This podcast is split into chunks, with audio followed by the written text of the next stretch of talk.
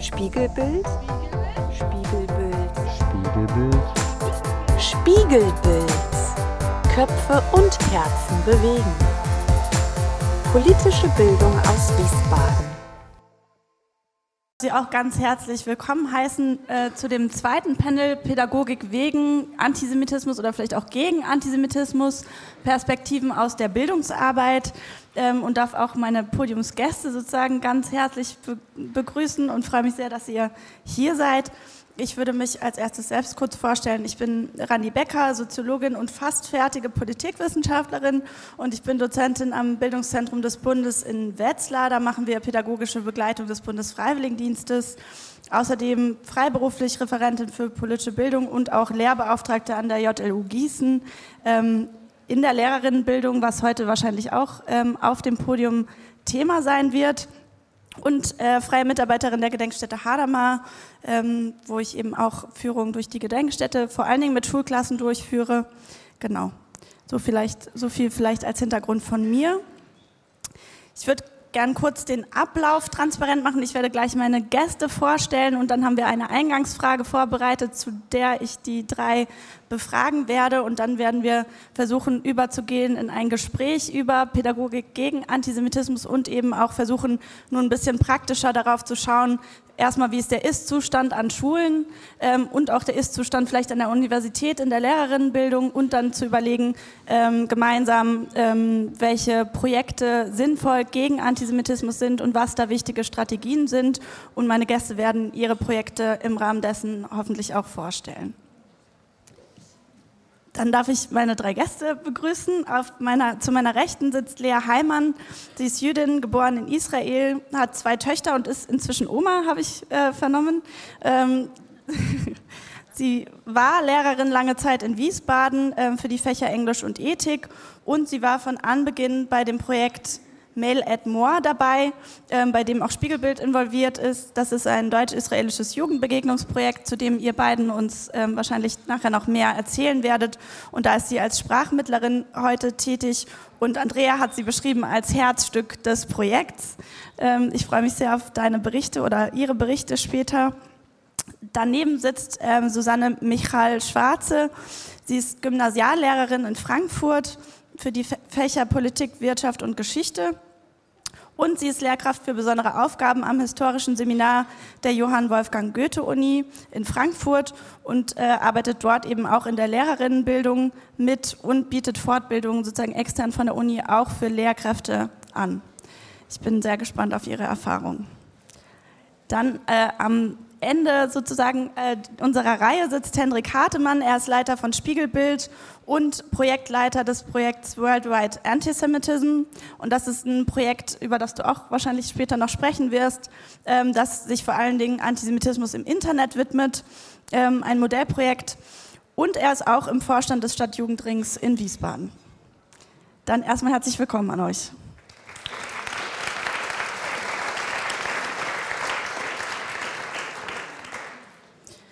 Um uns jetzt erstmal sozusagen dem Ist-Zustand an Schulen und in der außerschulischen Bildungsarbeit zu nähern, würde ich gerne von Ihnen wissen, welche Erfahrungen Sie mit Antisemitismus in Ihrem Arbeitsalltag und vielleicht auch in den spezifischen Bildungskontexten, in denen Sie tätig sind, gemacht haben. Und dazu können wir gerne bei Frau Heimann vielleicht anfangen, wenn Sie starten wollen.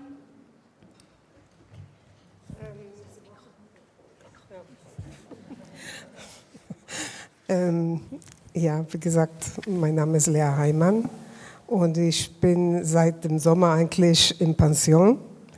Äh, habe gearbeitet in den letzten elf Jahren an der Heinrich von Kleist Schule, eine Haupt- und Realschule, in dem viele Schüler, Schüler mit Migrationshintergrund sind. Ähm, eigentlich ist die Schule und die Schulleitung sehr freundlich eingestellt gegenüber äh, Judentum oder waren, weil die Schulleiterin ist jetzt auch in Pension, ähm, und gegen äh, Schüler mit Migrationshintergrund. Und ähm, ich muss aber sagen, dass natürlich äh, gibt es auch einzelne andere Erfahrungen oder ein bisschen mehr als einzelne, die ähm, ich auch erfahren habe. Aber ich werde vielleicht äh, erstmals vielleicht über das Programm Mail It More sprechen. Ähm, Mail It More ist ein Austauschprogramm mit Israel. Ähm, und das findet statt äh, praktisch jedes Jahr. Seit elf Jahren es hat begonnen vor elf Jahren. Erstmals mit äh, Frau Conny Meine ist jemand anders, die äh, es äh, begonnen hat. Und seit 2014 ist Spiegelbild dafür zuständig. Und äh, ich bin Teil von, dieses, von diesem Programm.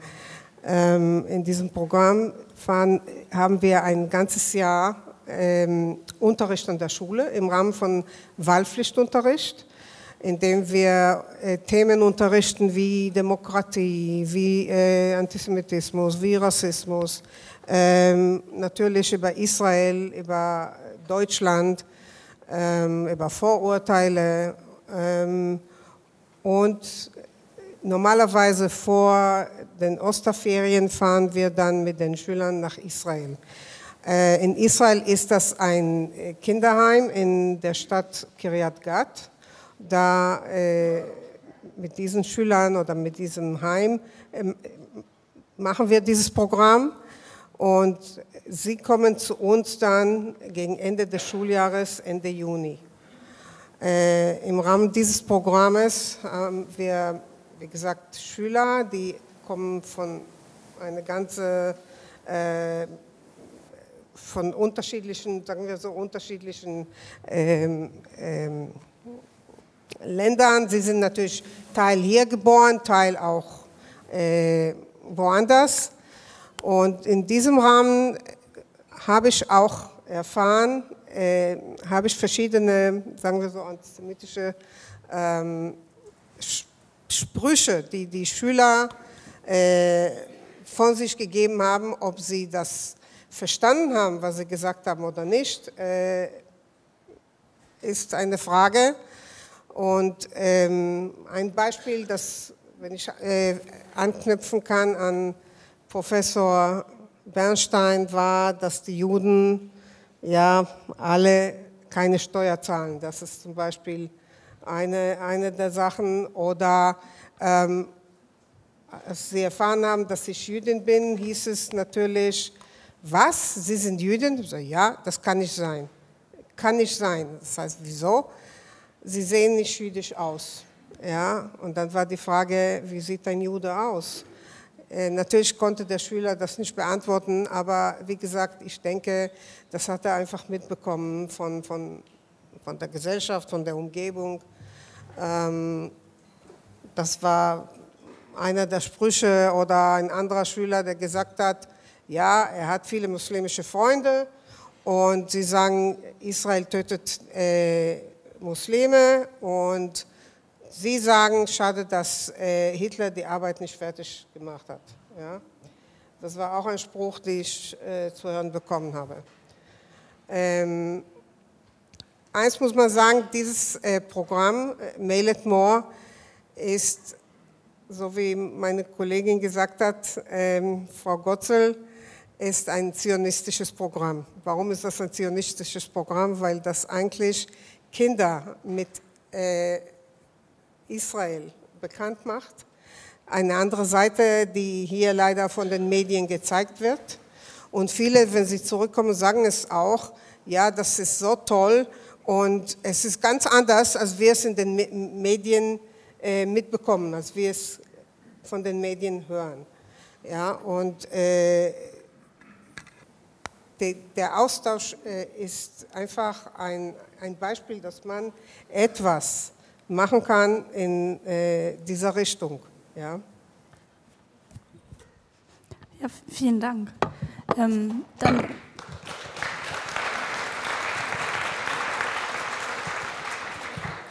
Wir werden über das Projekt noch weiter sprechen.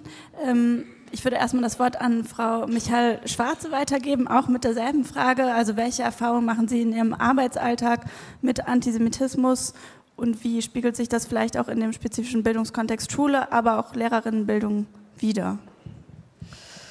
Ja, also ich habe mehrere Arbeitsorte. Das eine ist die Schule, das andere ist tatsächlich äh, die Universität. Stichwort, also speziell das, äh, ich bin am, Histor am, historischen Seminar und bilde äh, Lehre in, in der Praxisphase äh, aus. Und ich mache eben auch Lehrerinnenfortbildung. Das heißt, ich habe da mit fertigen Lehrerinnen zu tun und auch mit Schulleitungsmitgliedern. Ähm, also das sind diese drei Felder. Ähm, ich würde sagen, ich würde jetzt mal aus allen dreien vielleicht ein paar Beispiele bringen. Also das erste ist Schule. Hier würde ich sagen, ja, es gibt ein Problem mit Antisemitismus von SchülerInnen.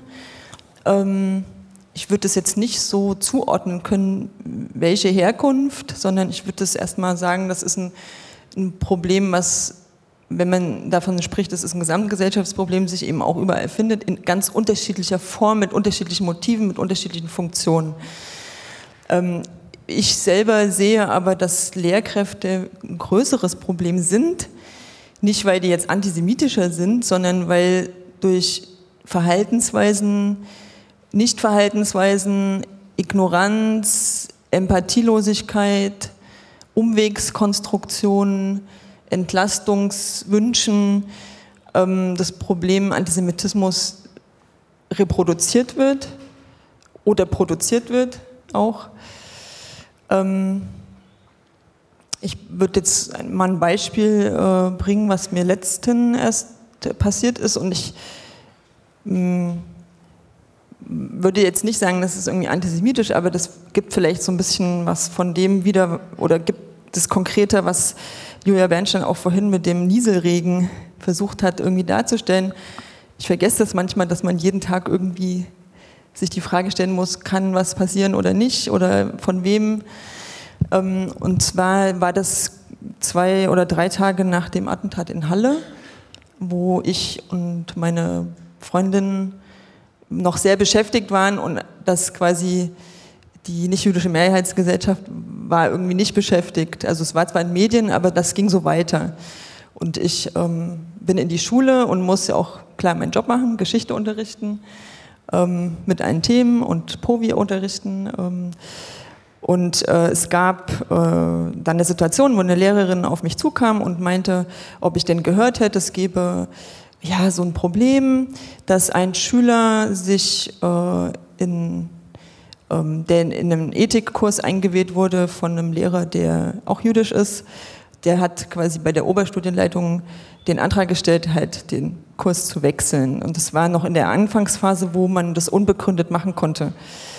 Ähm, und es war aber so, dass äh, das sehr offensichtlich gewesen sein soll, dass er das gemacht hat, weil er eben nicht bei einem jüdischen Lehrer unterrichtet werden soll. Und die Oberstudienleitung, weiß ich nicht, ob sie das weiß oder nicht weiß, äh, jetzt aber diese Lehrkraft mir das erzählt hat und quasi mich aufgefordert hat, dass man müsste doch jetzt mal was machen. Ähm, und das finde ich halt so, so, so symptomatisch, dass äh, wenn Sachen vorfallen, dass die LehrerInnen dann zu mir kommen oder zu meinem Kollegen, dass wir jetzt mal was machen müssen. Also und die selber nicht ähm, den, weiß ich nicht, was das ist, die Verantwortung übernehmen wollen. Und äh, man immer damit konfrontiert ist, ähm, mit dieser Entlastungswunsch und das dann zurück quasi geben muss. Nee, also das ist jetzt nicht mein Job und äh, ja, und dann ging die Diskussion halt weiter, dass äh, die Lehrerin auch nicht verstanden hat, warum der Kollege sich nun jetzt nicht beschwert hat. Und ich ihr dann halt erklärt habe oder ihr versucht habe, deutlich zu machen, warum das völlig legitim ist, dass der Kollege, der auch Kinder hat und jeden Tag eh schon äh, zugange ist und gucken muss, wie er klarkommt, dass er jetzt nicht auch noch das äh, zu einem Thema machen will, sondern dass das die Aufgabe halt von den anderen ist, die das mitkriegen. Und das hat, weiß ich nicht, ob das angekommen ist, aber das war halt so eine sehr anstrengende Situation, die halt immer wieder auch vorkommt. Obwohl die LehrerInnen, die schon das thematisieren, immerhin das wahrnehmen und es auch problematisieren mittlerweile, aber ist noch so eine nicht so richtig gewusst wird, wie man jetzt was machen soll und das vor allem oh, alleine.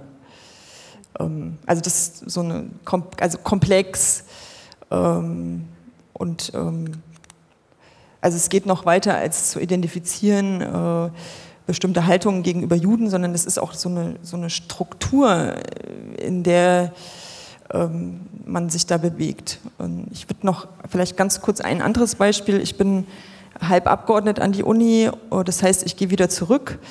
Ähm, und meine Lehrverpflichtung äh, ist sehr eingeschränkt, was die Modularisierung betrifft. Ähm, und ich habe am Anfang äh, den Geschichtsdidaktikprofessor angeschrieben und darum oder gefragt, ob es möglich wäre, meine Veranstaltung, ähm, ich mache Übungen zu antisemitismuskritischem Geschichtsunterricht, zu öffnen für äh, Lehramtsstudenten der Haupt- und Realschule und habe das auch begründet, dass es eine Aktualität hat und notwendig ist und ähm, dass ich auch nur begrenzte Zeit da bin. Und dann habe hab ich auch eine, tatsächlich eine Antwort bekommen und die Antwort war, äh, die war nett, mit dem Verweis aber, dass das nicht geht, ähm, weil ähm, ich nur für L3, also für die Gymnasiallehrkräfte eingestellt bin ähm, und weil man ja gucken muss, dass äh, genug Studierende bei den anderen Lehrkräften auch noch da sind, ja, und das ähm, war, ich fand das irgendwie krass, weil das war so empathielos und auch so, so eine technokratische Antwort. Ähm, und das ist aber auch symptomatisch. Also es ist jetzt nicht irgendwie ein Einzelfall, sondern auch wenn ich das jetzt nur einmal mit diesem Kollegen erlebt habe, aber das ist schon was Strukturelles. Ähm, das ist jetzt nicht antisemitisch, aber es ist halt empathielos, ignorant äh, und eine technokratische Antwort. Und äh, da sind wir bei den strukturellen Problemen, die Herr Salzborn auch schon angesprochen hat. Ja, auch vielen Dank an Sie erstmal. Ähm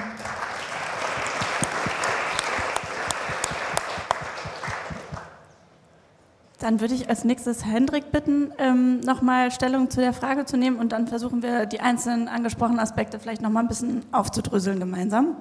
Also welche Erfahrungen machst du in der Arbeit ähm, mit Spiegelbild und vielleicht auch in dem Projekt mit Antisemitismus, speziell unter Jugendlichen? Also ich würde es auch gern ähm, unterteilen, so wie du, in die verschiedenen Arbeitsbereiche. Wir arbeiten nicht nur mit Jugendlichen, wir arbeiten auch mit Erwachsenen, MultiplikatorInnen, LehrerInnen, SozialarbeiterInnen und äh, machen auch Netzwerkveranstaltungen. Und bei Jugendlichen ist es tatsächlich so, ähm, dass äh, wenn wir zum Beispiel zur NS-Zeit arbeiten, äh, wir haben so ein Workshop-Format äh, zur NS-Geschichte in Wiesbaden, dass dann einfach viele Ressentiments reproduziert werden. Häufig fragend, das heißt, dass es nicht gefestigt ist und man auch darauf eingehen kann und versuchen kann, mit der Bildungsarbeit oder gemeinsam dagegen anzugehen, aber die Ressentiments werden trotzdem wiederholt, das heißt, sie sind da. Und was ich ähm, von Jugendlichen beispielsweise auch aus Berichten zu unserer Projektwoche ähm, Worldwide Antisemitism gehört habe, ist, dass egal welcher Herkunft und welcher Bildungsschicht, auch in Geschichtsleistungskursen, in humanistischen Gymnasien, ähm, Jude als Schimpfwort benutzt wird. Das Wort Jude wird als Schimpfwort benutzt und äh, hinter vorgehaltener Hand äh, kann man das dann in so einem geschützten Raum wie unseren Workshops auch öffnen und in Anführungszeichen zugeben, weil natürlich alle genau wissen, dass äh, das so nicht geht und ähm, es aber trotzdem sozusagen im Schülerinnenalltag hingenommen wird. Das äh, ist das, was uns ähm, aktuell immer wieder begegnet. Bei den Erwachsenen ist es eher die Abwehr, so ähnlich wie du das beschrieben hast. Ähm, Antisemitismus ähm, gibt es bei uns nicht oder das, das lehnen wir ab, da distanzieren wir uns, höre ich häufiger. Ähm, und deswegen bin ich auch sehr dankbar für das erste Panel, die nochmal, glaube ich, sehr deutlich gemacht haben, dass es so leicht einfach nicht ist. Auch wenn man diese Einstellung in sich trägt und sagt, ich will was dagegen haben oder ich bin dagegen, dann bin ich vielleicht aber trotzdem Teil davon und muss genau dahin gucken. So was also noch interessanter in unseren Alltagserfahrungen ist, ist die Netzwerkarbeit. Wir machen ja auch das große Netzwerkprojekt wie in Wiesbaden und machen da immer wieder sehr vielfältige Veranstaltungen und ähm, die, die Veranstaltung, die uns am aller, allermeisten Kritik und zum Teil auch offen antisemitische Angriffe ähm, äh, gebracht hat, war eine, die wir über den Antisemitismus im Iran gemacht haben, ganz interessanterweise. Ähm, also wenn man sich offen positioniert und klar äh, mit dem Finger irgendwo hinweist, dann ähm, schlägt es häufig zurück. Und äh, was bei anderen Netzwerkveranstaltungen auch vorkommt, ist ähm, diese, diese Abwehr immer wieder und auch ähm, das Verweisen auf andere. Ne? Also das gibt es nicht bei uns, sondern bei denen oder weiß ich nicht wo. So. Das ist das, was in unserer Arbeit immer wieder vorkommt. Ja, vielen Dank.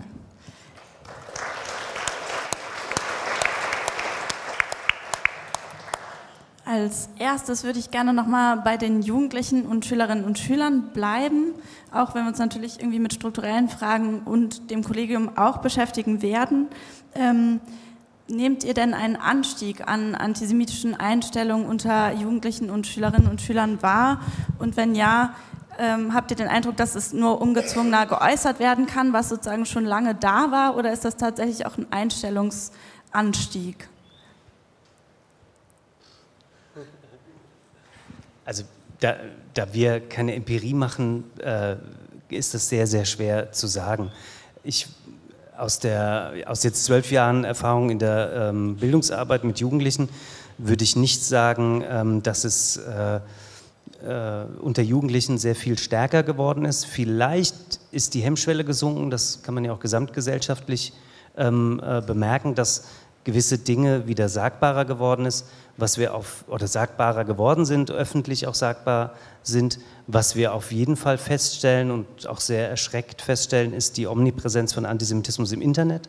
Und wenn wir ähm, wissen, dass das Internet die primäre Informationsquelle von Jugendlichen ähm, äh, ist, dann ist das natürlich sehr besorgniserregend, weil wir als erwachsene Pädagoginnen einfach ähm, uns tatsächlich viel zu wenig darin auskennen und andere Kommunikationsformen haben und deswegen auch gar nicht darum wissen, wie präsent zum Beispiel auch gewisse antisemitische Bilder über Musikvideos oder andere ähm, äh, Sachen im Internet transportiert werden. Also das hat mit Sicherheit sehr, sehr stark zugenommen ähm, und dass wir so wenig darüber wissen, wahrscheinlich auch.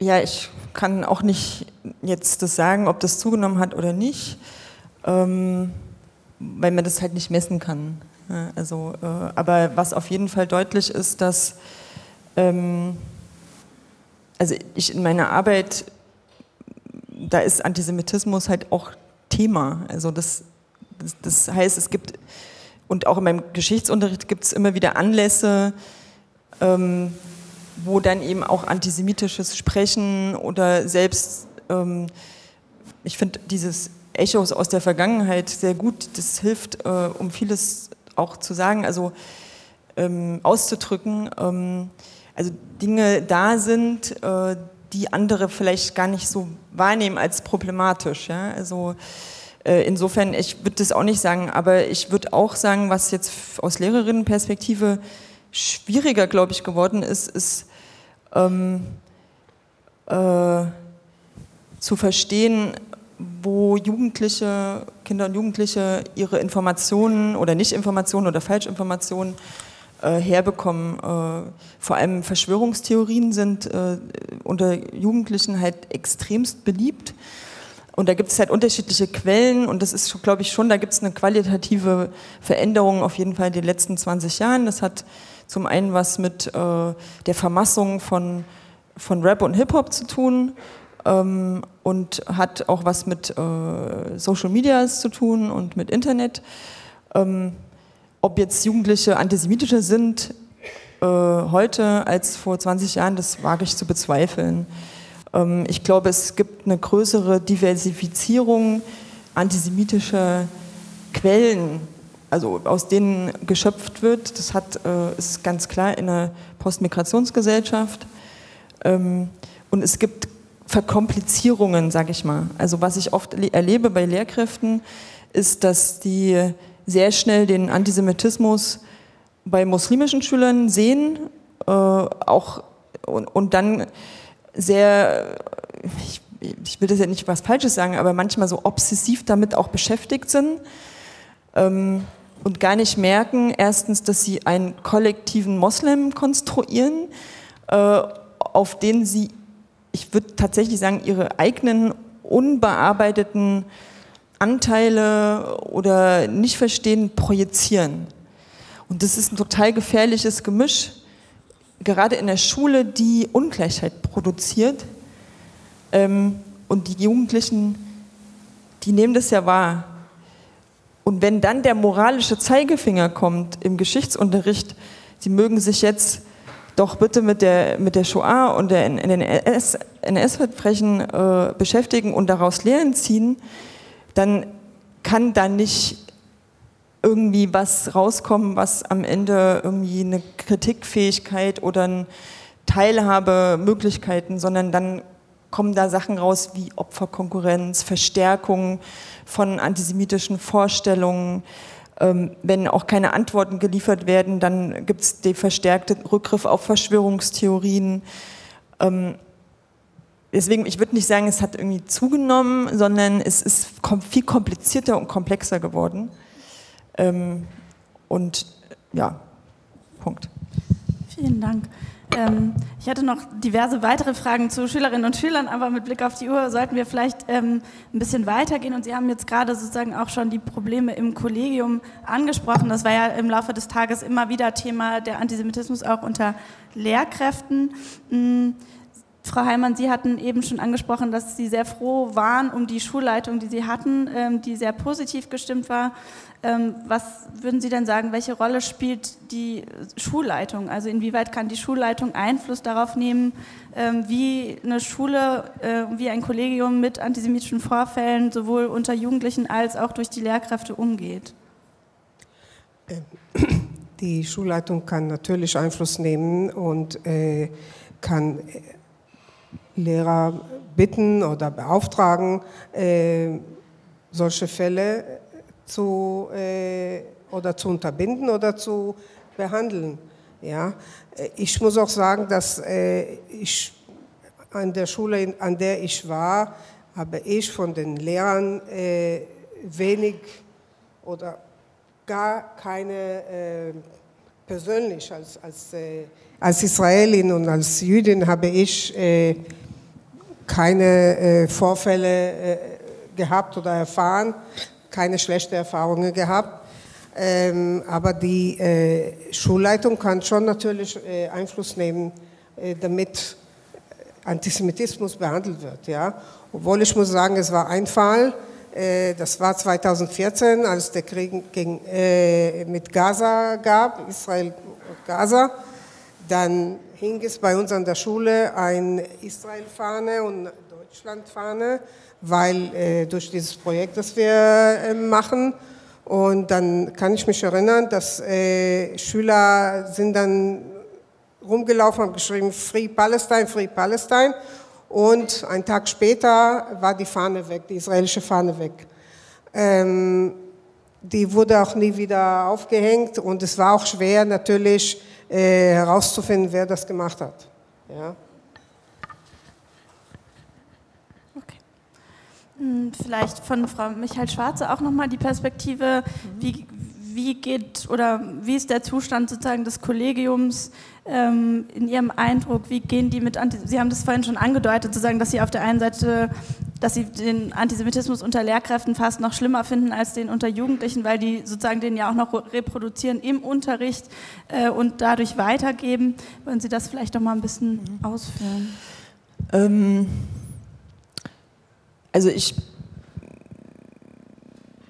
ich finde es ganz schwierig zu sagen, also es ist halt immer eine Frage, was, wie man Antisemitismus dann auch definiert. Natürlich gibt es da ganz klare Parameter, aber es gibt so Dinge, die liegen irgendwie so drunter oder die kommen so quer und das sind ähm, Dinge, die man gar nicht so definitorisch fassen kann. Ja, ich, ich würde deswegen das vielleicht nochmal an so Beispielen äh, versuchen zu verdeutlichen. Ähm, also das eine ist, was mir auffällt, auch in der Lehre in Ausbildung, und das sind auch bei, auch bei fertigen Kolleginnen ist dieses, sich sehr schnell zu beschäftigen mit dem Antisemitismus von Dritten, von den anderen. Sei es entweder in der Geschichte mit den Nazis oder mit dem Antisemitismus zum Beispiel eben von Muslimen. Das ist sehr beliebt. Also ich stelle fest, dass es was ich tatsächlich feststelle, es gibt einen zunehmenden antimuslimischen Rassismus.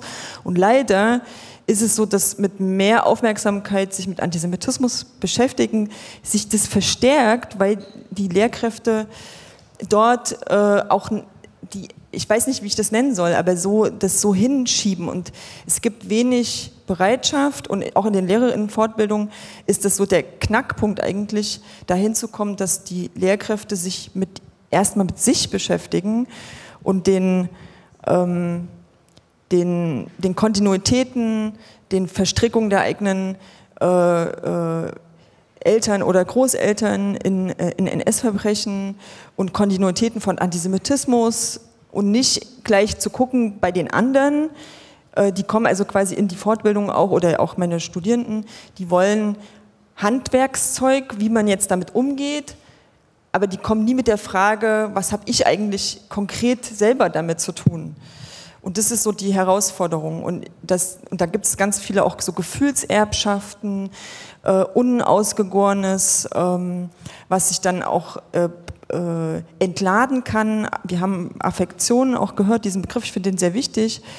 Ähm, und äh, ähm, LehrerInnen auch teilweise dann eben mit affektgeladenen Reaktionen von Schülern nicht umgehen können, weil die das selber quasi gespiegelt kriegen, was bei ihnen un, äh, also nicht, ich bin keine Psychologin, aber ich versuche halt Dinge, die ich auch äh, aus der Forschung äh, äh wahrnehme, anzuwenden oder zu verstehen, äh, die so passieren. Also das würde ich eher sagen, dass, dass das, was ist eine Interaktion in Schule, miteinander, auch mit dem Gegenstand. Ja, wir haben Schulbücher gehört. Schulbücher reproduzieren Antisemitismus, antisemitische Bilder, ohne sie aufzulösen. Ähm, und durch eine bestimmte Art und Weise, das ist ja äh, von wie Geschichte, welche Geschichtsbilder transportiert werden, wird eben immer auch äh, Antisemitismus mittransportiert oder es wird halt vergessen, dass bestimmte viele Entwicklungen äh, möglich wurden aufgrund von äh, Antisemitismus oder aufgrund auch der Shoah, also wo das konstitutiv ist, aber nicht mehr sichtbar ist. Und deswegen ist es so schwer zu sagen, das ist jetzt direkt sehbar, sondern da muss man halt weiter gucken. Ja? Also Sprache, ähm, die, äh, oder Dinge, die wir benutzen im Alltag, ähm, die nicht offensichtlich antisemitisch sind, aber die quasi konstitutiv, wo das konstitutiv ist. Ähm, ein Beispiel, wir kennen alle diese Telefonen, äh, wie sagt man, A wie Anton, B wie Bertha etc. Äh, ja, wir, wir, benutzen quasi das, was schon äh, arisiert wurde. Ja? Also da die jüdischen Buchstabiernamen sind halt raus, ja, und wir benutzen das in unserem Alltag, in unserer Alltagskultur und wissen gar nicht, dass das konstitutiv quasi einen Antisemitismus äh, hervorgebracht hat. Ähm, also das, die, das ist halt so schwierig dann auch darzulegen, warum bestimmte Sachen problematisch sind, wenn das gar nicht sichtbar ist.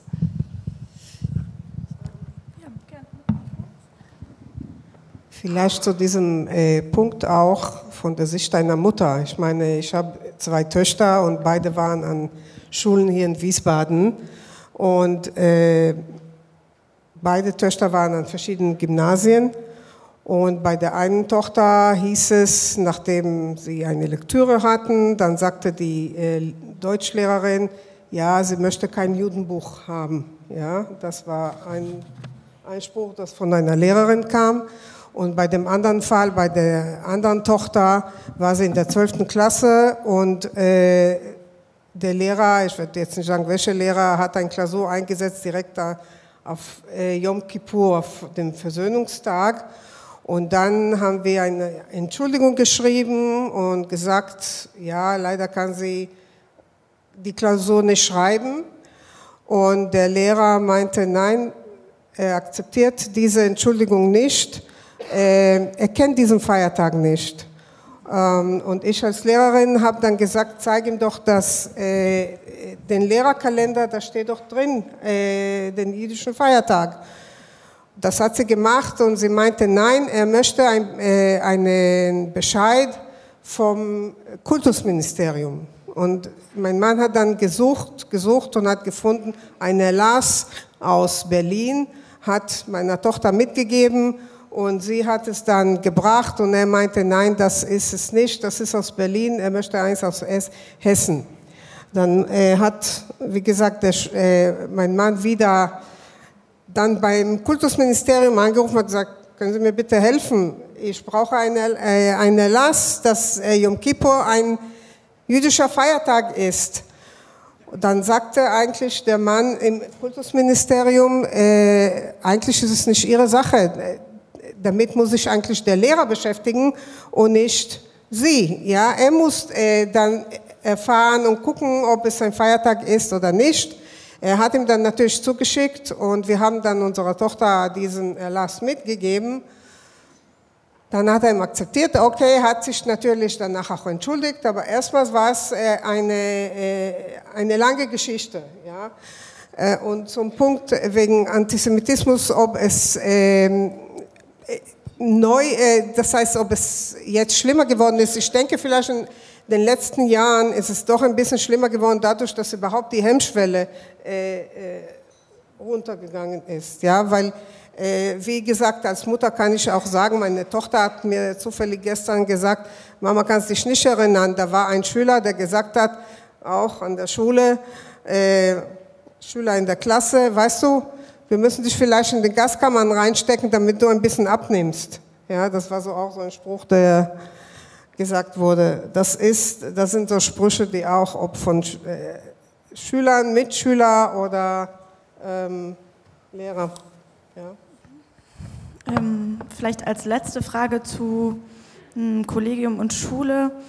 Ähm, was müsste, auch wieder an Frau Michael Schwarze, ähm, was müsste sich in der Lehrerinnenbildung ändern, damit Lehrkräfte in der Lage wären, sozusagen äh, in der Schule Antisemitismus ähm, zu erkennen und damit umzugehen und sind, äh, wäre zum Beispiel eine Meldepflicht ähm, von antisemitischen Vorfällen, was ja zwischendurch diskutiert wurde jetzt nach, der, nach dem Vorfall in der Theo-Koch-Schule in Grünberg, wäre das eine Option oder verpflichtende Fortbildung, wie das die Studie von ähm, Samuel Salz von Alexandra Kurt auch nahelegt, weil ja leider dann nur die engagierten Lehrkräfte wahrscheinlich in ihre Fortbildung kommen, die tatsächlich auch die Bereitschaft haben, sich erstmal damit auseinanderzusetzen umsetzen, aber die, die tatsächlich Antisemitismen äh, reproduzieren, die werden ja durch externe Fortbildungsangebote gar nicht erreicht. Also Meldepflicht, verpflichtende Fortbildung und ähm, wie muss die Lehrerinnenbildung sich ändern? Okay, ganz kurz zu den formalen Sachen. Also es gibt in Hessen, ich habe es auch mitgebracht, es gibt einen Erlass äh, von 2000, 23. Mai 2018 äh,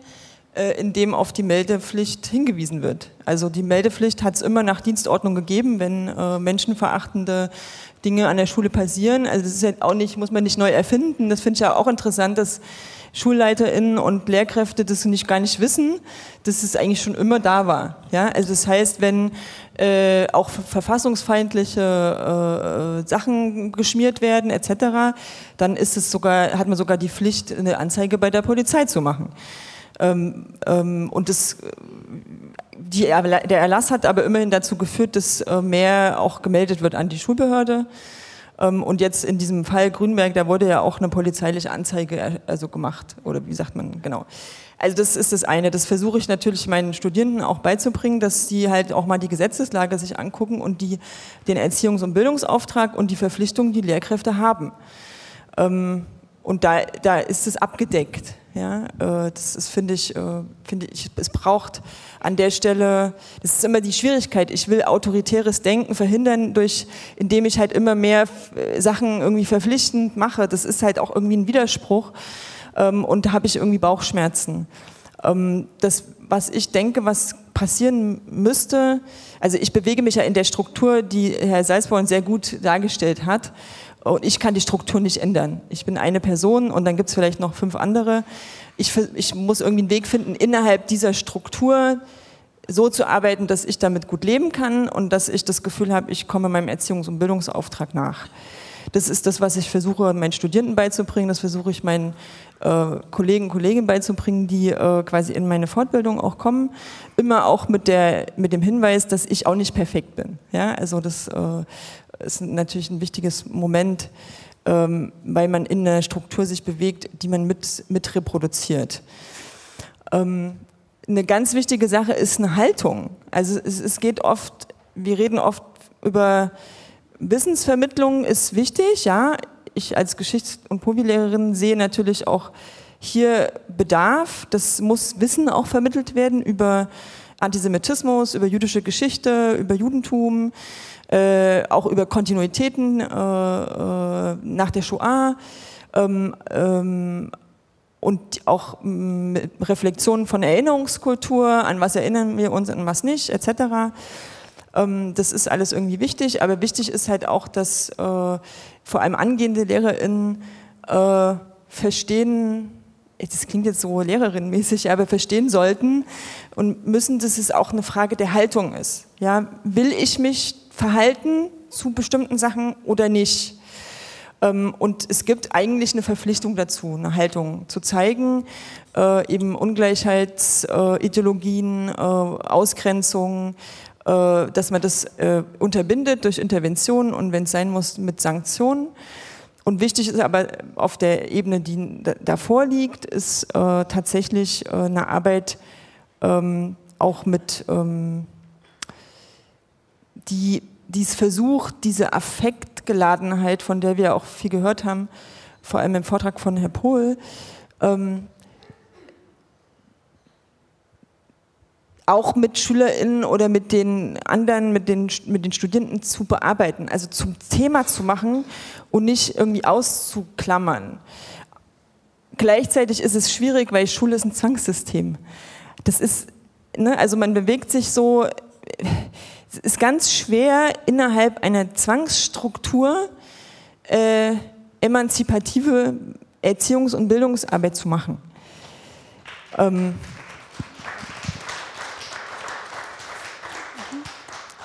Und gleichzeitig müssen wir das aber machen. Ja. Da, du wolltest das gerne ergänzen? Ich, ich ja. würde gerne würd gern eine Frage stellen, weil mich das wirklich äh, umtreibt. Geht's, also, was ich häufig höre oder auch von äh, LehrerInnen, mit denen wir regelmäßig zusammenarbeiten, ist, die, dass eine gewisse Unsicherheit besteht. Ne? Also, die kann man eventuell auf fehlendes Wissen um Phänomene des Antisemitismus oder auf ähm, vermeintlich fehlende Haltung zurückführen. Aber muss es nicht darum gehen, diese Unsicherheit zunächst mal zuzulassen, damit man sich eine Haltung erarbeiten kann? Also vielleicht auch unter Kolleginnen eine Form von Solidarität oder Austauschräume zu finden, dass diese Herausforderungen im Alltag, wenn Beispiel Jugendliche ähm, im Unterricht ähm, äh, antisemitische ähm, äh, Antisemitismen reproduzieren in der Kritik äh, äh, der Politik des Staates Israel als Beispiel, was sehr, sehr häufig wohl vorkommt. Ähm, und dass der Politiklehrer dann da vorne steht und sagt, oh Gott, ich weiß gar nicht, wie ich damit umgehe. Ist es nicht ein erster Schritt, das zuzulassen und dann weiterzugehen? Also ich denke, in der Lehrerinnen und in der, also in der Lehrerinnenausbildung und in der Lehrerinnenfortbildung sollte es dafür Räume geben. Ja?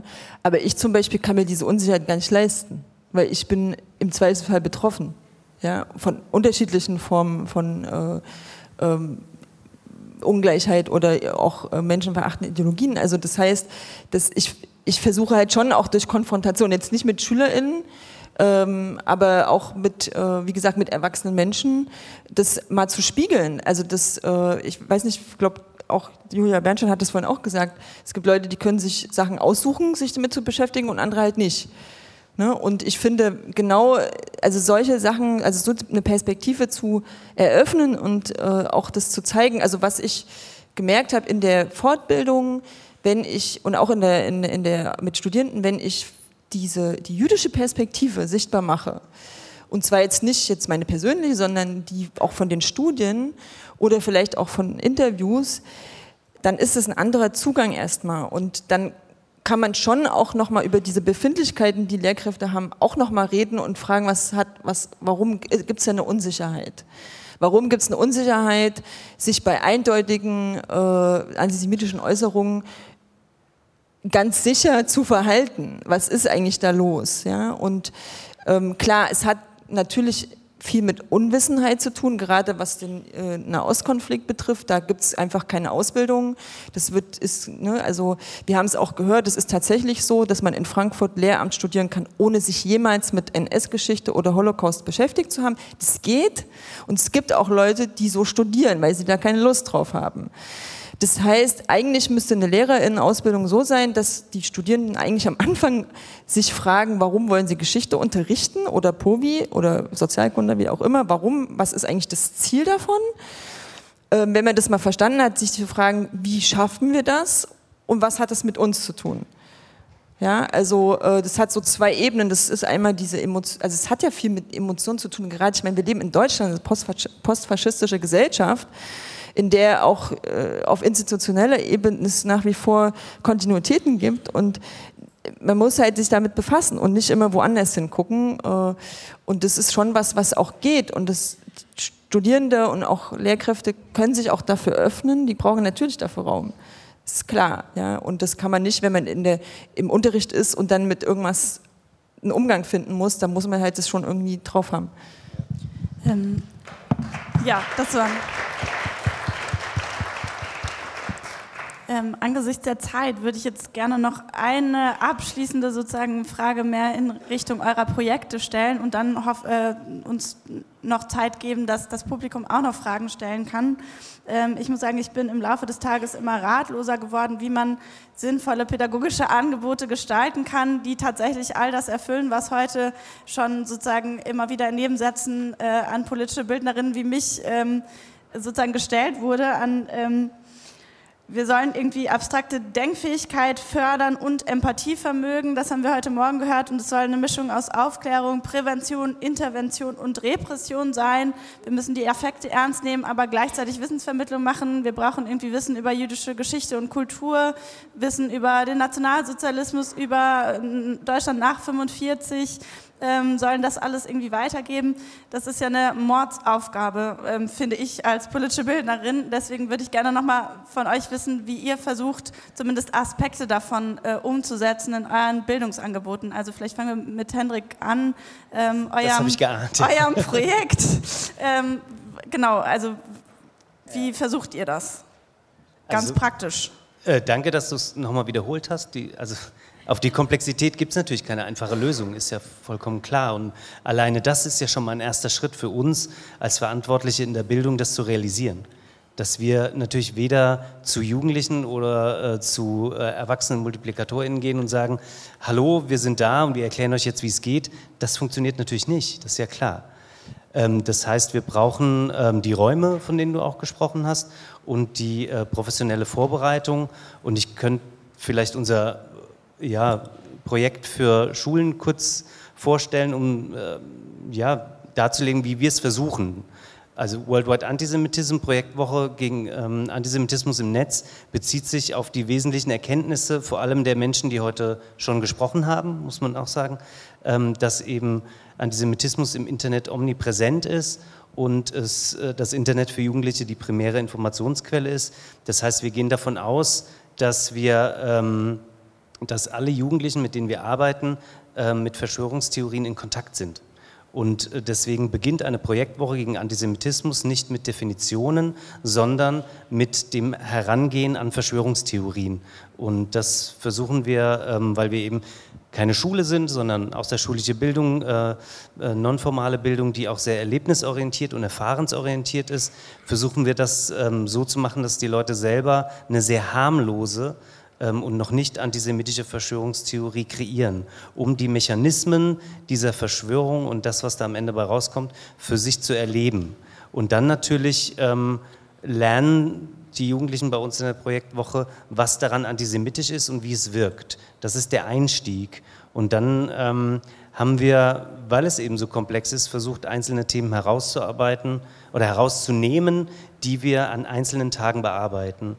Der zweite Tag äh, bezieht sich vor allem auf die Traditionslinien des christlichen Antijudaismus als wirkliche Grundlage, ähm, um zu verstehen, wie das bis heute ähm, weiter tradiert wird in Begrifflichkeiten, in Denkmustern und so weiter, was tatsächlich an die Lebenswelt von Jugendlichen e-, sehr anschlussfähig ist. Das dachten wir im Vorfeld auch nicht, aber es funktioniert.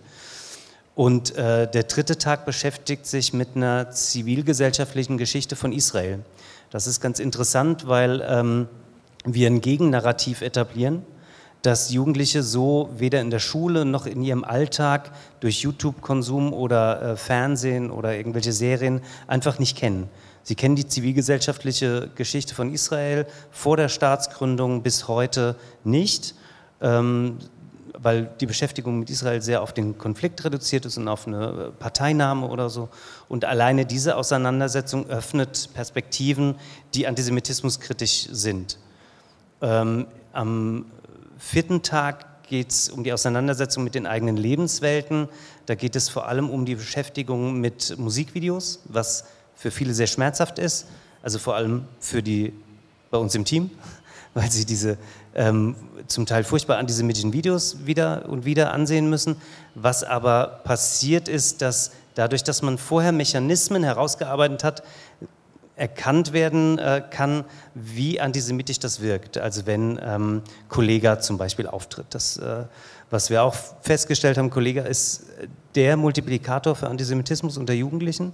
Und es ist tatsächlich dann egal, ähm, ob sie aus äh, den sogenannten benachteiligten Regionen oder aus äh, humanistisch geprägten Familien kommen. Kollega ist überall verbreitet und erfährt überall Anerkennung, was für uns sehr überraschend und auch erschreckend war.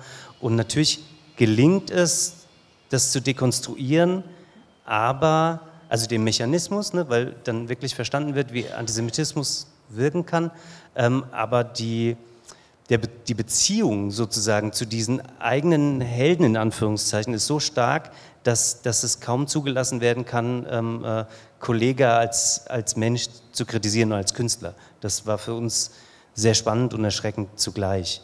Und, und am Ende dieser Projektwoche, also wie gesagt, wir haben eine komplette Woche, fünf Schultage, die wir mit einer Gruppe arbeiten können, ähm, was tatsächlich notwendig ist, aber auch einen großen Raum bedeutet, um diese notwendige Selbstreflexion in Gang zu bringen. Das ist eben ähm, ja das, was bei Jugendlichen eben noch nicht so fest verankert ist, wirklich ähm, irritiert wird, dass äh, eigene Identitätsbilder irritiert werden, Haltungen zur Welt ähm, auch umformiert werden können. Ich glaube, das ist ein Impuls, der funktionieren kann, aber es ist halt auch, oder es bleibt ein Impuls. Das, da müssen wir ehrlich genug sein. Ne? Also wir glauben nicht an die, äh, an die Allmacht von Pädagoginnen. Also da ähm, äh, müssen wir selbstkritisch sein, glaube ich. Ja. Das ist so das, was wir versuchen, um wirklich auch aktuelle Erkenntnisse mit einzubeziehen und da einen Schritt weiter zu gehen. Und was wir aber gerne in Zukunft machen würden, ist das mit Lehrerinnen zu machen, weil wir glauben, dass es im, im Schulalltag oder mit Sozialpädagoginnen, also ich möchte auch gar nicht die ganze Zeit mit dem Finger auf Schule zeigen, sondern es geht ja auch darum, dass wir ähm, alle sicherer werden ähm, und äh, intervenieren können und sagen können, was, was Sache ist. Und da ähm, würden wir gern einfach noch mehr in Strukturen gehen und Fortbildungen anbieten oder auch gemeinsam mit Lehrerinnen, Sozialpädagoginnen solche Programme entwickeln. So. Danke dir.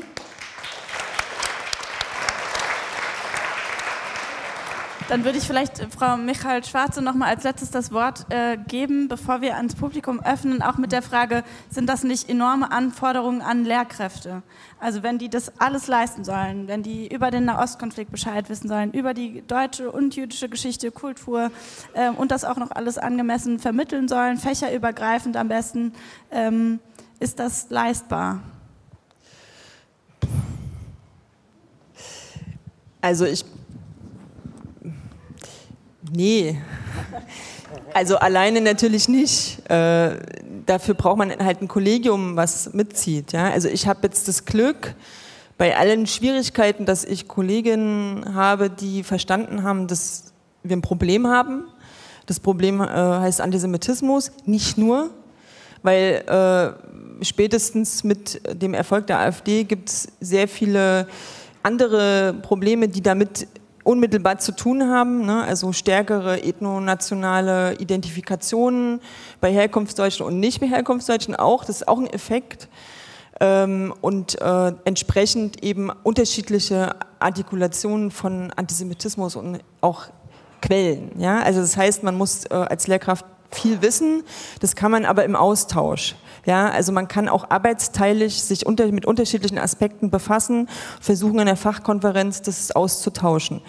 Äh, was wir jetzt machen, ist äh, in der Geschichtsfachschaft, dass äh, wir unterschiedliche Fortbildungen besuchen und dann eben das berichten ähm, und so weiter. Ähm, ich sehe eher das Problem, dass es strukturell nicht an den Universitäten verankert wird. Äh, da kann ich jetzt auch nichts machen, weil ich bin jetzt nächstes Jahr im Sommer wieder weg und in den vier Jahren habe ich nichts erreichen können, weil meine Ressourcen halt auch beschränkt sind. Deswegen äh, mache ich halt in der Lehrerinnenfortbildung äh, weiter und da geht es vor allem darum, es tut mir leid, es gibt hier sicherlich LehrerInnen, die sich vielleicht angegriffen fühlen, aber LehrerInnen funktionieren auch auf eine bestimmte Weise in einer bestimmten Struktur mit einer ganz speziellen Logik. Und da ist das Erste, es gibt eine rechtliche Verpflichtung, sich zu verhalten und zu intervenieren und zu sanktionieren. Das ist so das Erste. Wenn das verstanden ist, dann ist auch klar, okay, das hat eine überindividuelle Dimension. Das ist zwar jetzt aus einer jüdischen Perspektive scheiße, Entschuldigung das Wort, aber das ist so funktioniert ja. Und dann kann ich gucken, okay, was heißt das denn jetzt für Juden und Jüdinnen, für Schüler und Schülerinnen? Ähm, da gibt's ja auch, wir haben ja auch eine Pflicht, äh, Schülerinnen äh, zu schützen. Ja, also äh, das heißt, auch hier gehe ich, also das mache ich so, ja, ich komme jetzt nicht über das Empathische, sondern ich gehe halt darüber zu sagen, es gibt eine Pflicht, eine, ich weiß gar nicht, wie das heißt, eine äh, Obhutspflicht oder Fürsorge. Fürsorgepflicht, vielen Dank. Äh, und das ist mein Job. Ich habe das zu tun, ja, und äh, und, äh, und dann quasi versuche ich äh, aufzumachen, dieses Feld von der Selbstreflexion und der Verstrickung, der eigenen Verstrickung. Das ist schmerzhaft. Ich sage, dass, dass es schmerzhaft ist und leider habe ich dann halt auch die Zeit nicht, das da reinzugehen, aber immerhin mal anzuerkennen, das ist jetzt auch ein, vielleicht ein schmerzhafter Prozess, sich mal zu befassen mit seiner eigenen Familiengeschichte und zu gucken, was gibt es da eigentlich für unaufgearbeitete äh, auch emotionale Verschwurbelungen und wie hat es, was hat das hier zu tun? Ähm, und bei den, ähm, genau, bei, bei den Studierenden, da geht es natürlich erstmal um so ein Wissen, dass es ein aktuelles Phänomen ist, Antisemitismus, und nicht einfach was, was in der Geschichte stattgefunden hat und vorbei ist. Und auch äh, da geht es schon eher darum, so eine empathische Perspektive noch einmal aufzumachen und die jüdischen Perspektiven einzubringen und dann Wissen zu vermitteln über Antisemitismus und äh, anzuregen, sich auch fortzubilden, Hilfe zu holen, äh, im Studium vielleicht mal einen Schwerpunkt zu legen, mal ein Seminar zu besuchen zu jüdischer Geschichte äh, und auch zu verstehen, jüdische Geschichte mal unabhängig von Antisemitismus, was schwer ist, aber zu vermitteln, dass es auch verschiedene jüdische Perspektiven gegeben hat in, in der Geschichte ähm, und äh, Juden nicht nur während der Pogrome eine Rolle spielen und äh, während des Zweiten Weltkriegs, sondern eben auch äh, kulturelle Leistungen erbracht haben und auch zur Demokratiegeschichte dieses Landes einen Beitrag geleistet haben.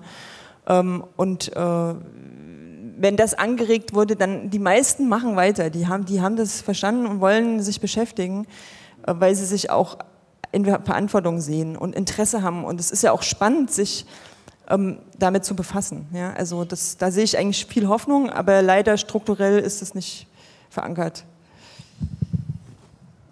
Ich, ich würde das gerne ergänzen äh, um Sozialarbeitende, weil wir ja auch mit der Hochschule Rhein-Main kooperieren und viele äh, SozialarbeiterInnen ähm, dort ausgebildet werden und auch viele hier im Raum sind. Natürlich spielt Antisemitismus in der Ausbildung oder im Studium zur sozialen Arbeit eine untergeordnete Rolle. Also das muss man selbstkritisch auch mal sehen.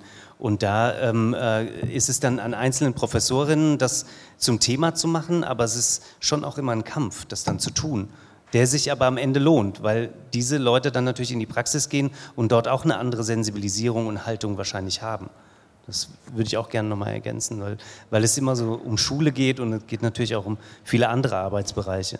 Gerade in der sozialen Arbeit, nur eine kleine Klammer, fehlt ja auch eine systematische Aufarbeitung der eigenen Verstrickung in die NS-Zeit. Ist ja auch was, was wir so nur sehr punktuell haben und nicht strukturell.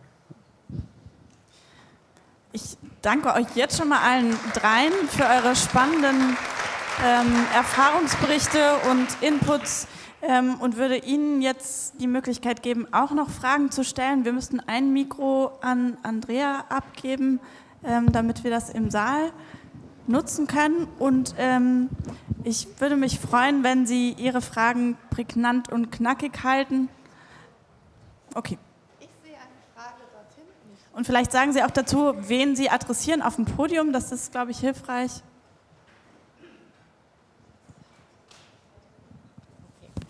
Ähm, mein Name ist Gnate, ich bin Theologin, Pfarrerin und äh, ich frage mich also ständig, ob wir wirklich, äh, ich glaube, ähm, Herr Hartemann, Sie haben etwas über also christliche Antisemitismus ganz kurz erwähnt. Ähm, äh, ich, äh, ich beschäftige mich sehr damit und frage mich, also von Ihren Perspektiv, was kann die Kirche besser tun, ich habe meine eigene Idee, aber ich möchte Ihre Ideen hören. Also erstmal, glaube ich, muss man auch sehen, was Kirche schon tut. Ganz anerkennend, dass es natürlich auch ähm, immer wieder Auseinandersetzungen mit Antisemitismus in den eigenen Reihe, Reihen gibt. Wir hatten das heute Morgen, das Beispiel von Luther. Ich denke, dass das ähm, äh, auch mehr sein kann, vorsichtig gesagt. Ähm, und ich glaube, was sehr wesentlich ist, ähm, wo wir uns auch als zivilgesellschaftlicher Akteur immer ein bisschen mit den ähm, beiden christlichen oder den christlichen Kirchen reiben, ist, ähm, dass unserer Ansicht nach viel zu sehr ähm, auf den historischen Antisemitismus geschaut wird und viel zu wenig auf den aktuellen. Und auch die eigene Verstrickung ähm, nicht unbedingt in den aktuellen Antisemitismus, aber zumindest ähm, in der Nichtbeschäftigung äh, mit bestimmten antisemitischen Phänomenen. Ne? Also habe das äh, Beispiel mit unserer Veranstaltung äh, zum Iran, habe ich ja schon darauf hingewiesen, ähm, oder muss ja nicht ähm, so konkret sein, glaube, dass das äh, den Kirchen nicht nur gut zu Gesicht stehen würde, sondern dass es auch wirklich zeitgemäß wäre, wenn man da genauer hinguckt komme zur, zu, denn ich sitze jetzt inzwischen hier. Hallo. Der Fragende sitzt neben mir. Ja, ähm, einfach eine Frage. Sie haben das vorhin schon erwähnt, äh, Schimpfwörter oder Streit zum Beispiel zwischen Schülern. Hey Jude zum Beispiel ist mir äh, immer wieder über aufgetaucht. Ich würde einfach gerne wissen, zum einen, wenn so etwas vorkommt, Lehrer bekommen das mit, wird das erstens aufgegriffen, wird das thematisiert. Also wenn eine Lehrer oder Lehrerin am Schulhof oder in der Klasse mitbekommen, dass sich äh, eben Schüler untereinander zum Beispiel streiten, der eine wirft dem anderen eben so ein Schimpfwort zu, eben so in dem Fall ein antisemitisches, also ähm, wird das erstens aufgegriffen, also da wird der sozusagen das festgehalten und wird das thematisiert. Und die zweite Frage wäre dann natürlich, äh, wie wäre es angemessen, das zu thematisieren? Man kann einfach nicht nur sagen, nee, das geht nicht und tschüss. Ähm, das könnte man ja aufgreifen im Unterricht oder in der direkten Konfrontation in dem Moment. Ähm, das wäre so meine eine Frage. Und das andere, ähm, zweite Punkt, vielleicht die beiden Damen, wie sie das, was sie dazu sagen.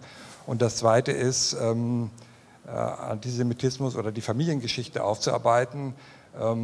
Das finde ich zwar gut, aber ich finde, es, ist, es äh, stößt an Grenzen insofern. Ähm, also meine Eltern sind tot und meine Großeltern auch. Also ich habe niemanden mehr, ähm, der diese Zeit äh, erlebt hat. Und das, was man ähm, zwar schon vor, vor, Jahrzehnten darüber gesprochen hat, ist ausgesprochen wenig, so, so gut wie gar nichts, höchstens Anekdoten. Ähm, also es ist schwierig, ähm, sozusagen die eigene Familiengeschichte aufzuarbeiten.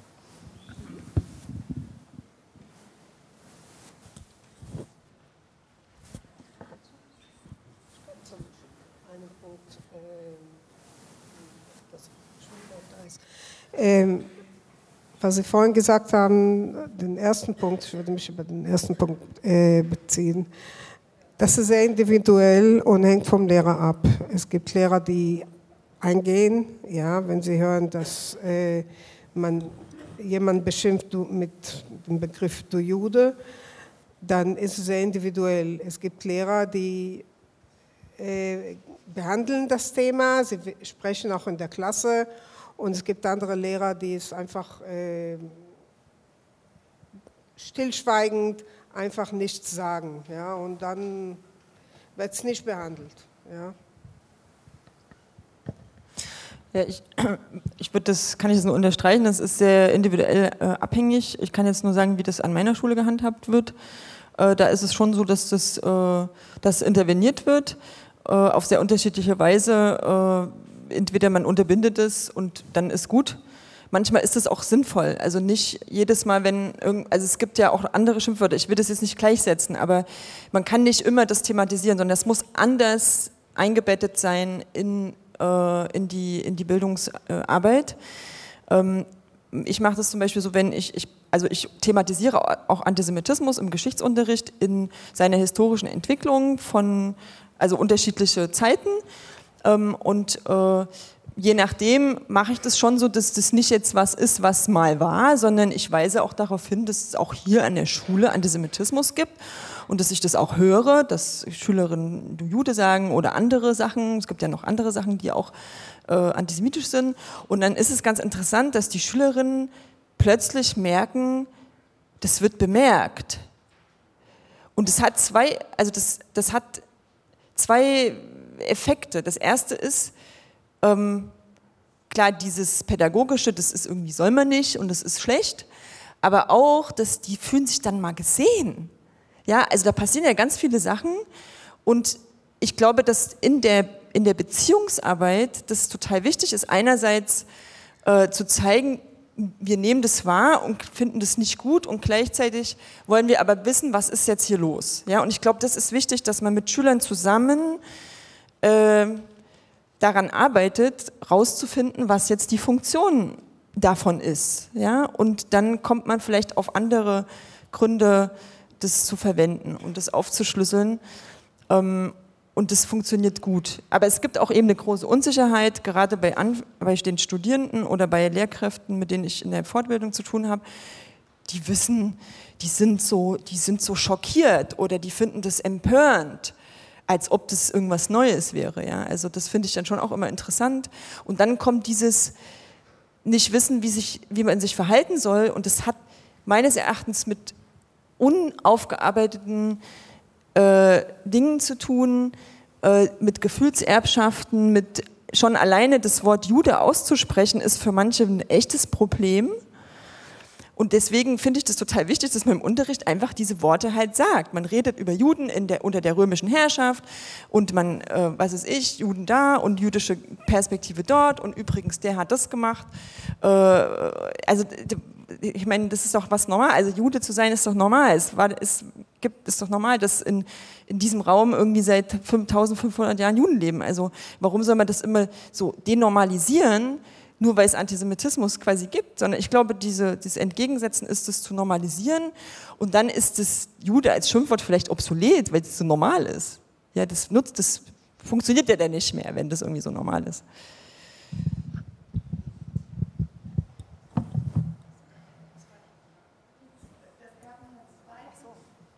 Ich weiß nicht, ob dazu noch jemand was sagen möchte von euch zu der Aufarbeitung der Familiengeschichte. War, es ist schwer. Also ich habe ja mit Schülern, also ich meine, die Schüler, mit denen ich zu tun habe, die sind 12, 13, 14, 15. Äh, ein Großteil, äh, da kommen die Familien nicht aus Deutschland. Äh, was jetzt nicht heißt, dass sie nicht mit dem Holocaust zu tun hatten. Also der Holocaust war ein transnationales Ereignis. Äh, und äh, es gibt da schon auch... Äh, ne? Ähm, aber ich würde es andersrum machen. Also was ich versuche im Geschichtsunterricht, das geht natürlich nur in der Oberstufe, zu thematisieren, ist eben gerade diese Studie, die zeigt, wie viele Jugendliche antworten auf die Frage, was haben die Großeltern gemacht. Ja, und dann versuche ich mit denen darüber zu reden, woher kommt das Bedürfnis, weil das geht der Statistik gar nicht, das haben wir vorhin vorgerechnet bekommen, dass so viele Juden gerettet haben weil dann wären ja nicht so viele Juden umgebracht worden. Also das ist ja irgendwie darüber zu, also das zum Thema zu machen, nicht quasi dahin zu gehen, jetzt forscht mal nach, was war in eurer Familie, weil da kommt am Ende tatsächlich raus, alle haben Juden gerettet und niemand hat jemanden umgebracht. Das, das bringt ja nichts, ja, sondern darüber zu reden, okay, wir haben jetzt eine empirische Untersuchung, das hat eine gewisse Autorität, ja, dann guckt man sich an und wie wird es auch erklärt dann von den ForscherInnen und wie, wie kommt es, ja, was ist da für ein Bedürfnis? Ich habe da vielleicht keine Antwort, aber alleine indem ich das thematisiere, nehme ich das auch ernst, diese, dieses Bedürfnis, die eigene Familiengeschichte, ob man sie jetzt kennt oder nicht, schön zu reden.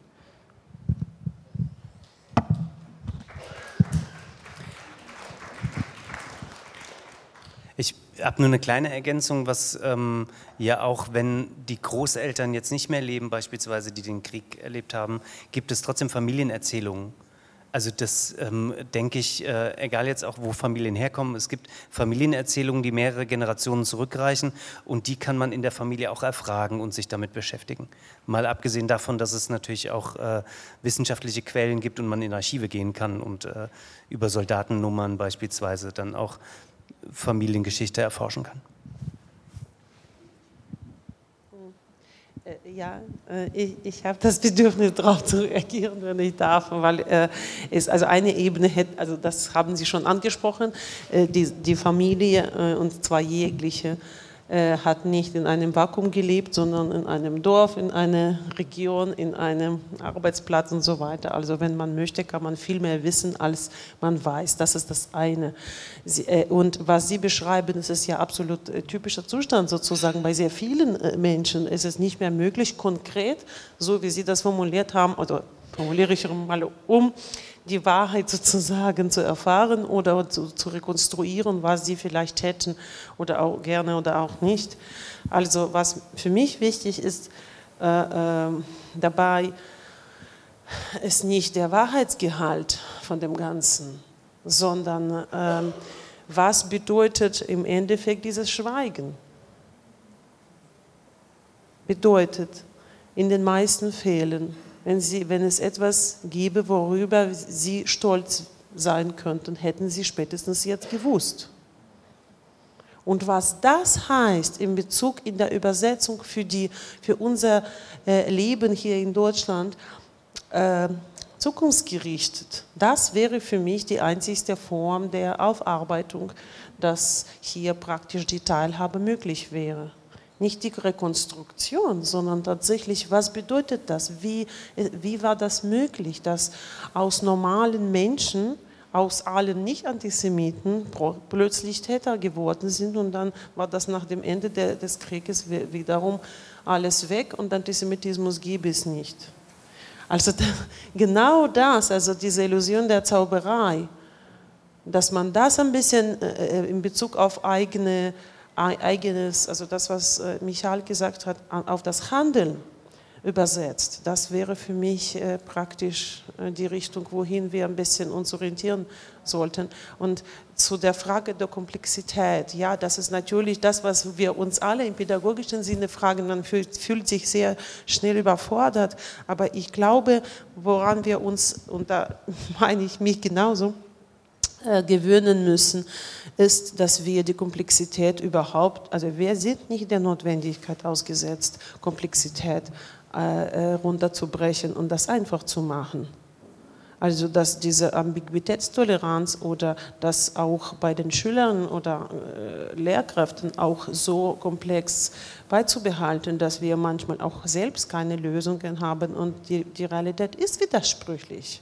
Das wäre, glaube ich, eher die Richtung gegen die Entmündigung, wenn man das so äh, einfach auf äh, so ein bisschen geschult irgendwie beibringen soll und so einen professionellen Spiel, der alle Antworten weiß. Und da ist das, also ich muss auf dich nochmal zurückkommen, sozusagen, sich als, als Lehrkraft, als lernende Person auch zu verstehen. Also, dass man in einem Prozess sich befindet. Das ist, glaube ich, das, was wir alle noch etwas lernen können schön. Ich, möchte, ich bin immer gewillt, auch was zu sagen. Ich muss mich zusammenreißen. Ich habe das Mikrofon, ich habe die Macht in der Hand. Wer hat sich gemeldet? Ich kann ja reden auf dem Weg zu dir. Weil es eben genau der Punkt ist und es ist egal, ob man Lehrende, Sozialarbeitende ist.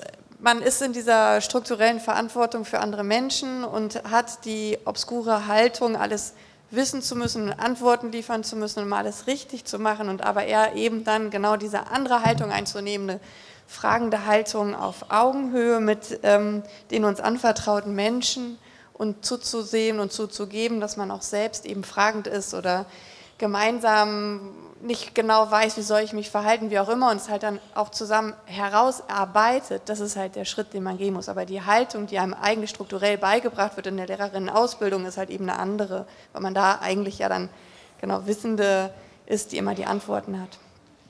Ähm, es könnte nämlich das Komplexe doch so einfach sein, nicht in dem Maße, dass man es auf einmal einfach strickt, aber dass man sich dem einfach annimmt.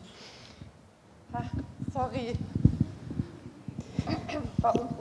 Ja, ich weiß auch gar nicht, ob ich äh, unbedingt eine Frage habe, aber ich würde auch einfach ganz gerne ein paar Dinge zu der Diskussion beitragen. Also eins, was mir noch aus dem ersten Panel hängen geblieben war, das war irgendwie so der Begriff des äh, Holocaust Teaching ähm, oder Education, so haben Sie es genannt, ja. Ähm, da würde ich gerne nochmal drauf zurückkommen, weil vielleicht wäre das ja auch ein Ansatzpunkt, ähm, was zu verändern in unserer Geschichtserzählung.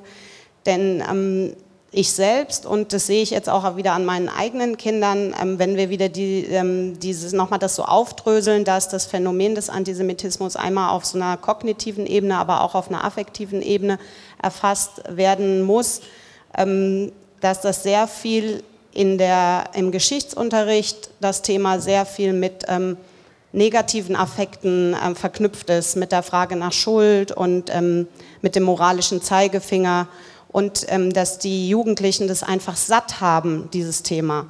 Und ähm, das habe ich selber in meiner Schulzeit äh, so erlebt und ich sehe das bei meinem Sohn jetzt auch wieder so. Und es ist ähm, ganz schwierig, ähm, dann auch zu vermitteln, warum Jugendliche, die ähm, den Hitlergruß zeigen zum Beispiel, also jetzt geht es darum, rechtsextremistisches Phänomen, aber das ist ja, sage ich mal, ver also vergleichbar, ähm, ja, ihm das klar zu machen, weil er einfach sagt, ja, findest du nicht auch, dass das Thema hier überstrapaziert ist?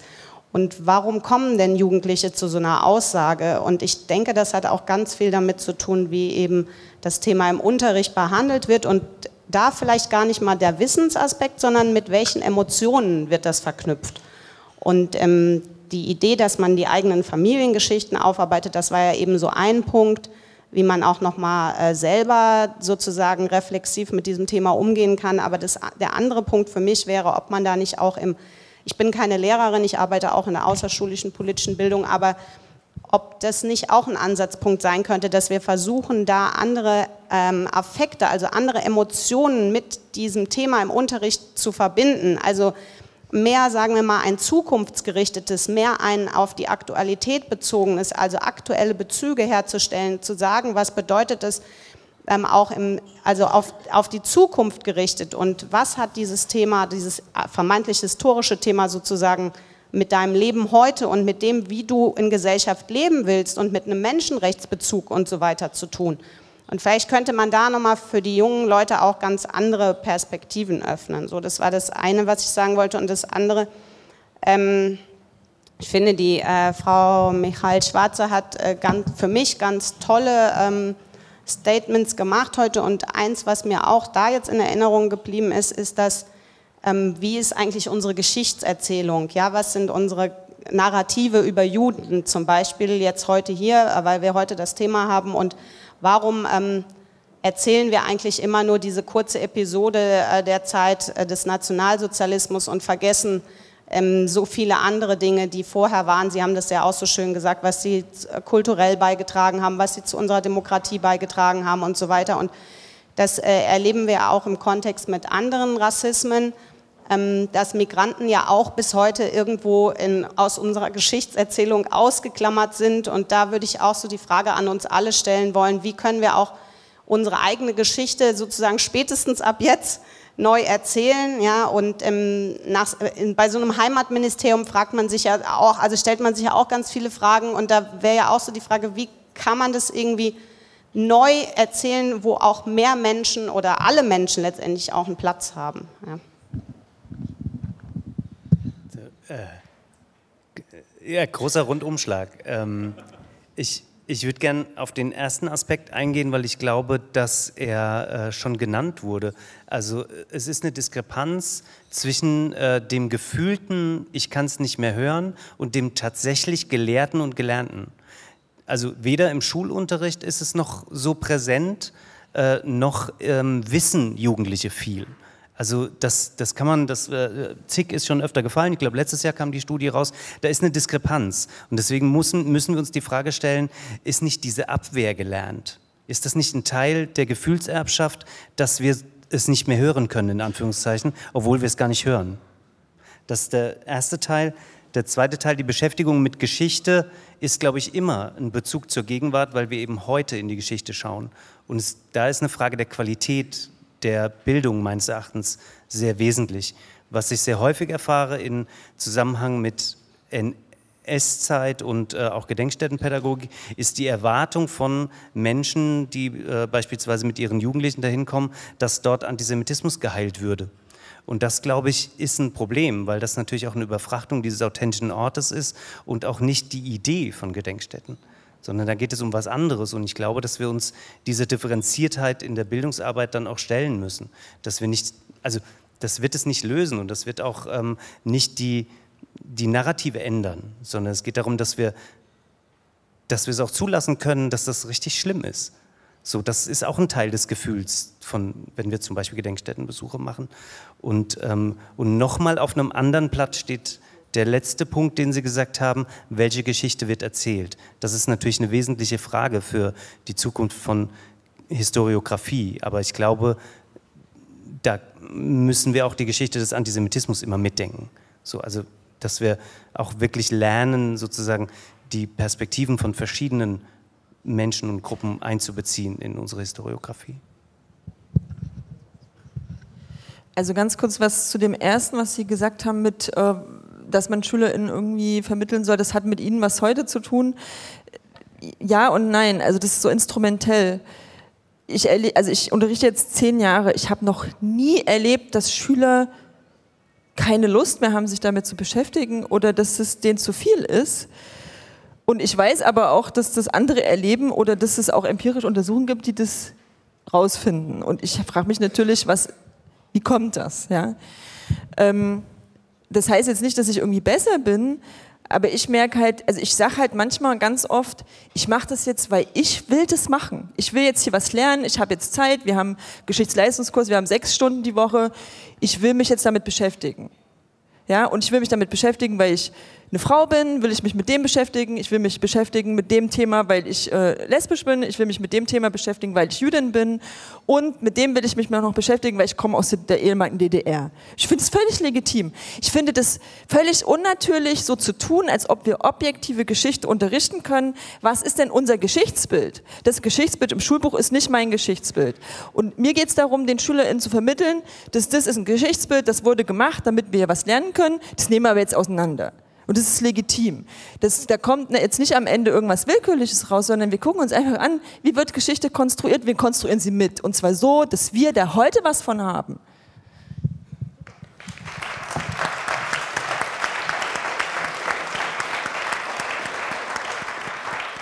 Ähm, ich wollte vielleicht einen Punkt sagen, das äh, nicht erwähnt wurde. Es ist nämlich so, dass äh, die ganze Geschichte äh, über Antisemitismus und den Zweiten Weltkrieg kommt ja sehr spät, äh, wird spät unterrichtet. Es wird erst Ende des neunten äh, Jahrgangs und dann, wenn man an der Hauptschule ist, äh, kriegt man kaum, mit, kaum was mit vom, äh, von diesem Thema und in der 10. Realschulklasse. Das heißt, es wird eigentlich sehr spät unterrichtet. Und viele äh, von den Jugendlichen, wenn sie äh, gegen, äh, Aussagen dagegen machen, machen es aus Unkenntnis, ja, aus Unwissenheit, aus Unkenntnis. Und zum zweiten Punkt muss ich aus meiner eigenen, sagen wir so, persönliche jüdische äh, äh, Sicht sagen, ich meine, ich trage das Problem und diese Tatsache, Jude zu sein und antisemitische, antisemitische Angriffe zu äh, hören, tagtäglich. Ja, dann finde ich, dass Schüler hier haben, äh, müssen schon darüber lernen, auch wenn es manche von ihnen es nicht gefällt. Ja, äh, tut mir leid, wenn ich mich so äußere, aber so fühle ich das.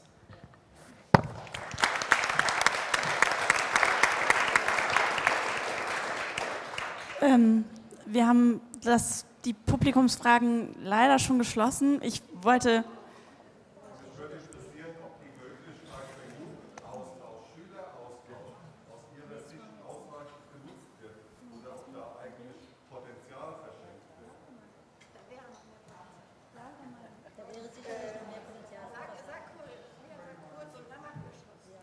Okay, eine Regieanweisung. Lea, darf, äh, Lea Heimann wird sich dazu noch kurz äußern und dann ist tatsächlich ähm, Schluss, weil ich glaube, das Kaffeebedürfnis ist äh, bei einigen sehr groß, bei mir auch. Ähm, deswegen gebe ich das äh, Wort noch einmal an Frau Heimann und dann. Also Dieser Austausch ist ein. Ich das Mikrofon. Ich bin nicht gewöhnt, ich bin nicht gewöhnt so gerne, äh, rede ich nicht so gerne äh, vor großem Publikum. Äh, ich äußere meine Meinung normalerweise. ähm, es, äh, es, ist ein sehr großer Potenzial. Dieser Austausch ist eine, eine Bereicherung. Es ist eine Bereicherung für die Schule, es ist eine Bereicherung für die Schüler. Und äh, wir sehen, dass als wir begonnen haben, ach, wussten manche Schüler nicht, wollen wir mitmachen, wollen wir nicht mitmachen. Und inzwischen wissen wir, dass jedes Jahr melden sich sehr viele Schüler an. Letztes Jahr waren es 35 Schüler, die sich angemeldet haben und wollten äh, teilnehmen oder an diesem Kurs teilnehmen, weil es ist im Rahmen von einem WPK-Kurs, Wahlpflichtunterrichtskurs. Ähm, und leider können wir nur äh, 12, 13 Schüler äh, mitnehmen. Ja, mehr Platz gibt es nicht. Aber äh, ich denke, das ist eine sehr gute, äh, gute Möglichkeit, wie gesagt, auch Juden kennenzulernen, Israelis kennenzulernen und äh, vielleicht auch äh, die äh, Meinung, die herrscht, ein bisschen zu ändern.